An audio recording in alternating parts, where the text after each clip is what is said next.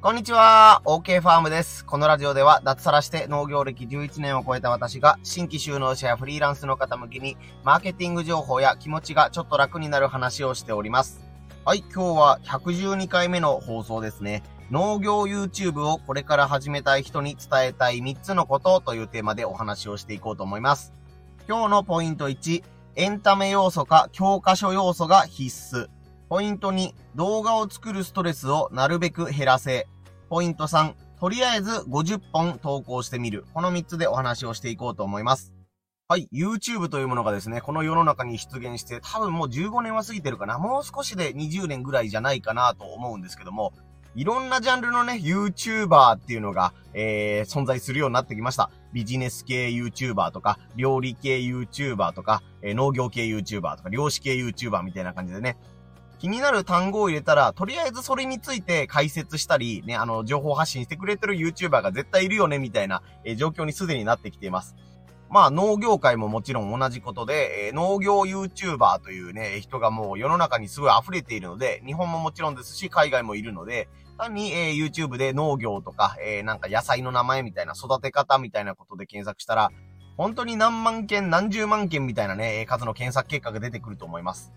逆に言うと、これから農家を目指している人とか、すでに農業をやっている人で、YouTube ちょっとやってみたいんだけどな、どうすればいいのかなっていう人も多いかなと思いますので、私自身の経験を踏まえながら、これから YouTube やるんならこういうことが大事だよっていうことを3つ紹介しておこうと思います。はい、まずポイント1、エンタメ要素か教科書要素が必須というお話です。これは YouTube に限らずなんですけども、えー、SNS とか YouTube とかブログとか情報発信において大事なのは、相手が欲しがっている情報をお届けできるかという点に尽きるというふうに言われてます。自分がこれを言いたいとか、ね、自分がこれを喋りたい、伝えたい、作りたい、見せたいじゃなくて、相手がどんなものを欲しがっているのかということを考えて、それを作っていくという点が、えー、重要になります。でないと誰にも見てもらえないっていう話ですね。YouTube を伸ばしたいというかね、たくさんの人に見てもらいたいのなら、やっぱりエンタメ要素か教科書的な要素、どちらかが必要になる。まあ、特に農業系に限っては、このエンタメ要素、教科書的な要素を入れないと、え、誰にも見てもらえないんじゃないかなというふうに私は思っています。イメージしやすいのが、日曜の夜7時からやっている、鉄腕ダッシュっていうね、番組ですね。えー、あれは TOKIO、まあ今3人になったかな、昔は5人でやってたんですけども、えー、TOKIO の3人と、まあジャニーズに関わる人たちが集まって、えー、ダッシュ島っていうところの島を開拓したりして、えー、少しずつ島の環境を整えていくみたいなことをね、テーマにしてやってます。視聴者によって求めているものはね、いろいろ違うと思いますけど、やっぱりね、えー、今で言ったらロープウェイをね、完成させたんですよね。あの、無人島の中に昔使っていたけど、錆びて壊れていたロープウェイを復活させたっていうことやったんですけども、まあ、まずはそのボロボロになっている無人島のロープウェイの部品を集める。で、えー、無人島のロープウェイを通すために、えー、木を切ったりね、草を刈ったりする。で、ロープウェイの、えー、部品を修理してくれるね、パートナーというか師匠みたいな人を見つけて、その人にロープウェイの作り方を学ぶみたいなことをね、えー、こう、ステップアップする感じでやっていって、で、ついね、えっ、と、2023年の、えー、5月だったかなぐらいに、この間の放送で、えー、ついにロープウェイが完成しましたっていうことで、試作品で、えー、まだ人は乗れないんですけども、物を乗せて運ぶ状態にはできるようになったっていうことで、えー、ボロボロに錆びついていたロープウェイが、ついに、えー、物を運べるようになったっていうことで、えー、笑いと感動を含めて、えー、めちゃくちゃ盛り上がった回がこの間ありました。まあ、うちも子供と一緒にね、そのダッシュ島の回はよく見ているんですけども、来週どうなるかなとかね、次これができたから、次は多分この部品を直すんだろうね、みたいな感じで、ロープウェイだっていうことで、ロープウェイ会が出ると子供もすごい喜ぶんですよね。これに関してはやっぱり圧倒的なエンタメ要素ですよね。この壊れていたものを直すとか、えー、無人島で、どういうのかな、あの人の手が入ってなくてジャングルだったところが少しずつ、えー、自分たちの拠点ができていくみたいな感じで、えー、ゲームで言ったら、まあ、マインクラフトとか、あの集まれ動物の森みたいな感じで、自分たちのね、秘密基地を拡張していくみたいな感じの楽しさが、えテレビ画面から伝わってきて、それが子供たちも見たいという思いに伝わってるんじゃないかなと思います。これはもう完全に圧倒的なエンタメ要素ですよね。で、鉄腕だ、同じ鉄腕ダッシュにしても、やっぱりあの、こう、身近で自然の勉強ができるとか、そのロープウェイの仕組みが学べて楽しいとか、ね、海の、えー、海にいる生き物の名前が知れて楽しいとか、料理の仕方が知れて楽しいみたいな感じで、えー、勉強目的みたいな感じでね、見ている人も結構多いんじゃないかなと思います。まあもちろんね、あの、日曜日の夕方夜、夕方夜っていうことなんで、ただ単に、えー、だらだら見ているっていう人もいるんですけども、簡単に言うと、録画予約をしたいなと思ってもらえるかですよね。来週も見たいな、見逃したくないなと思ってもらえるためには、エンタメ要素やこの教科書的な要素が必要になるというのが私の持論です。で、あなたも YouTube を、えー、通して、えー、ファンを集めたりとか、えー、収益化をしたい、YouTube からお金をもらえるようになりたいと思うのであれば、このエンタメ要素か教科書的な要素のどちらかが必ず組み込む必要があるんじゃないかなというふうに思います。まあ、あなたが何の作物を作っているかとかね、えー、どういう人柄なのかとかいうものもありますけど、面白いな、もう一度見てもらいたいなというふうに思ってもらえるには、えー、ね、どう、どういう見せ方がいいのかというのをしっかり考えないといけないということですね。とりあえずね、投稿を重ねていけばいいだろう。数打ち当たるだろうという考え方も別に悪くはないんですけども、ね、今日は、えー、種まきをしました。今日は草取りをしました。今日は収穫をしました。今日は種まきをしましたっていう繰り返しだけだと、もう一回見たいな、次も見たいなっていう風に思ってもらえないんですよね。この人の続きが気になるとか、ね、えー、もっと勉強したいっていう風に思ってもらえたら、そこで初めてチャンネル登録をしてもらえるっていう形になると思うので、あなたが提供できるエンタメ要素、もしくはあなたが提供できる、えー、知識とかノウハウみたいなね、教科書的な要素が何なのかっていうのをまず考えてみてもらうのがいいんじゃないかなと思います。これがポイント1、エンタメ要素か教科書要素が必要ということでした。はい、ポイント2が動画を作るストレスをなるべく減らせということです。YouTube というやつはですね、本当にあの、一本の動画を作るのにめちゃくちゃ時間がかかります。まずは撮影そのものをしっかりやらないといけないという点ですね。え写真1枚撮って、えー、ツイッターとかに上げるだけだったら、まあ、パシャッと1枚撮って、あと文章を考えようっていうだけで、えー、割とコンパクトにまとまるんですけども、動画を撮る、しかも長時間撮るということになると、ね、手ぶれをしないように、えー、専用の機材を買わないといけないとか、三脚を固定しておいて、ね、あのうまいこと畑とかトラクターとか自分の作業風景が入るように画角を考えないといけないとか、えー、となるとバッテリーをね、どうやって持たせるのかとか、この動画の、えー、尺、保存のストレージをちゃんと確保しておかないといけないとか、考えることがめちゃめちゃ増えてきます。まあ、簡単に言うとね、あの、面白くないね、が、映像なんかずっとみんな見てくれないので、面白い絵が撮れるかどうかっていうのをまず考えないといけません。そして面白い絵とか、ためになるね、素材が撮れたとしても、それを上手に編集していく必要があります。これがなかなかえぐい。本当にえぐい。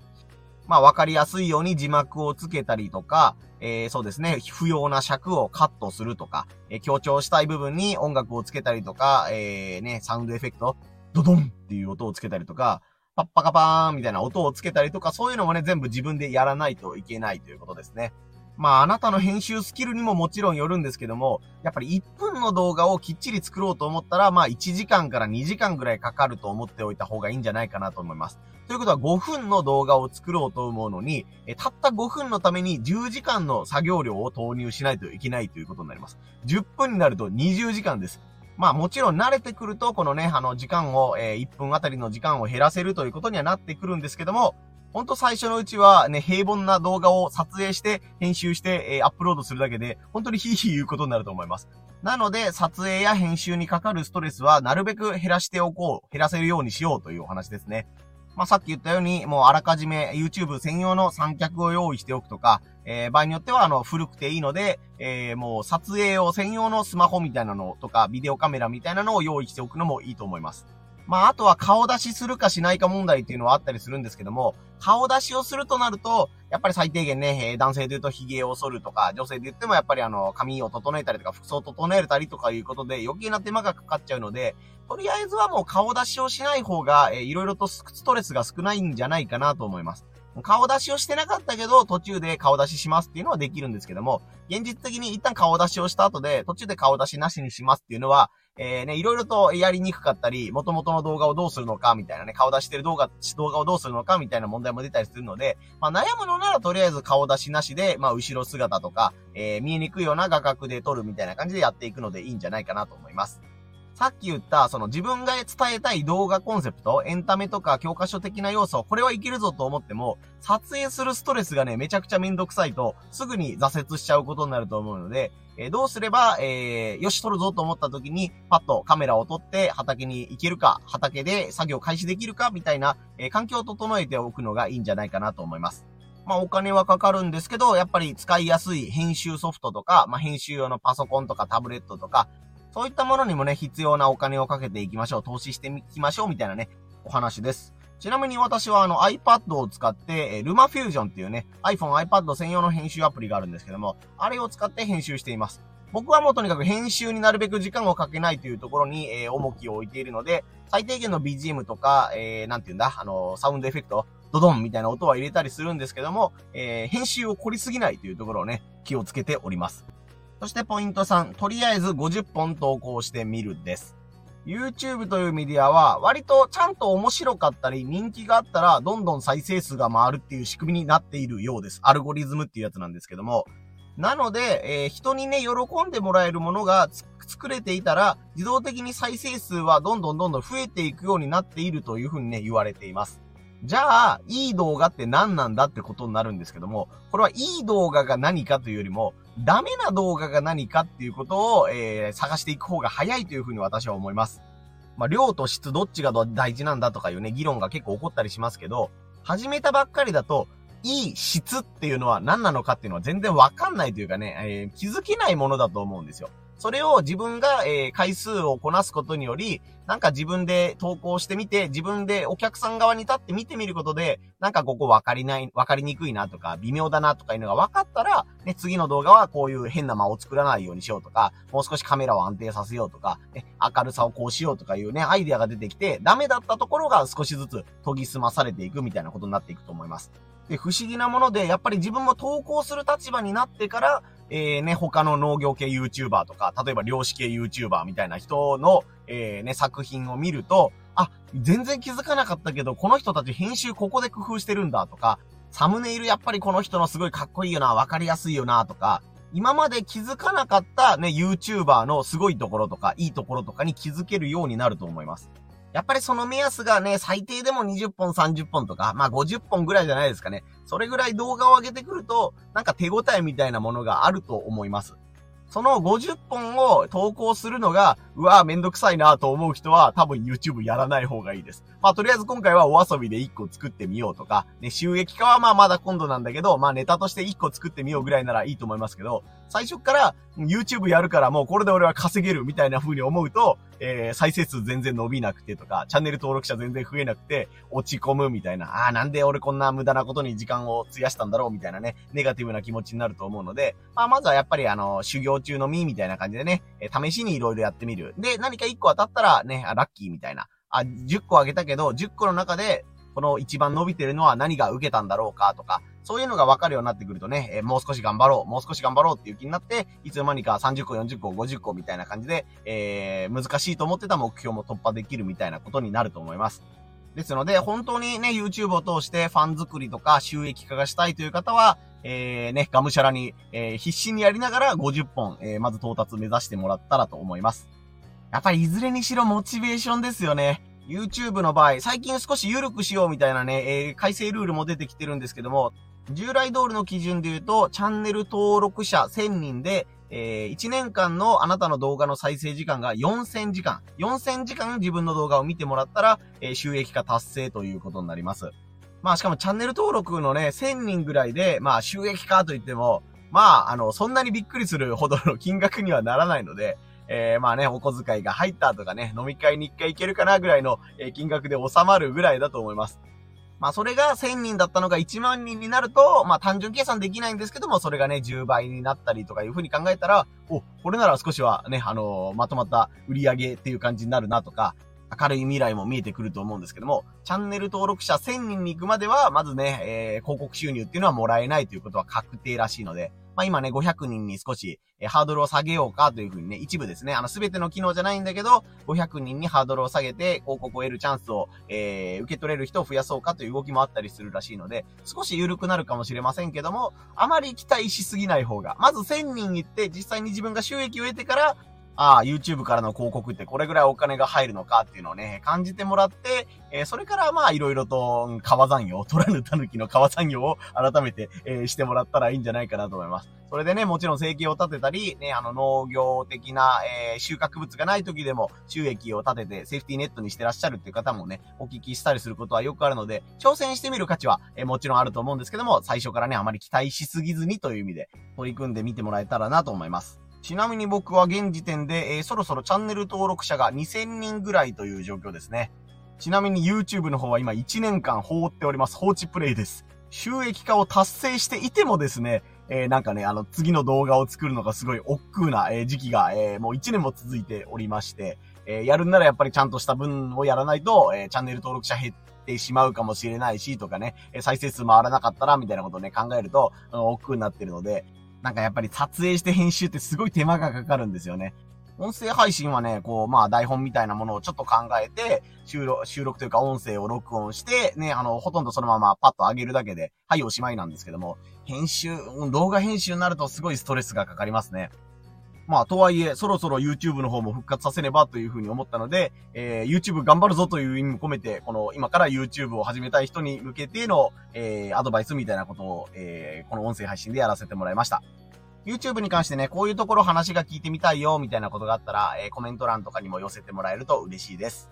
はい、ということで今回は農業系 YouTube をこれから始めたい人に伝えたい3つのことというテーマでお話をさせてもらいました。まあ、動画を撮影できて編集できるということが一通りできるようになると、編集できるというね、動画を作れるというのがね、副業的な意味ですごい生きるスキルになったりすることもあるので、まあ農家として、個人事業主として、えー、なんていうんですかね、身につけておいて損はないスキルかなと思います。やっぱり自分がね、あの、テレビに出たりとか、そういう自分がなんかを企画してイベントをやるっていう時に、どういう風に見てもらえるかなとか、どういう風に自分のことたち、自分たちのことを切り取ってもらえるかなっていう目線になると、えー、情報発信のね、あ、なんかこの人たち、やることは同じなんだけど、この人たちがやってることすごい楽しそうだなとか、ね、えー、面白そうだなっていう風に映、ったりっていうこともね、この YouTube を通して学べることも多いかなと思いますので、えー、興味があるっていう人はね、え、とりあえず最初は絶対儲からないけど、えー、チャレンジしてみてはと思います。はい、こんな感じで農家とかフリーランスの方向けにマーケティング情報とかね、え、気持ちが楽になる話ということも、えー、放送してますので、えー、よかったら音声配信とか SNS のチェックフォローもよろしくお願いします。今日概要欄にね、僕がやってる YouTube のリンクも貼っておこうと思いますので、興味のある方はそちらも見てください。はい、最後までお聴きいただきありがとうございました。OK ファームでした。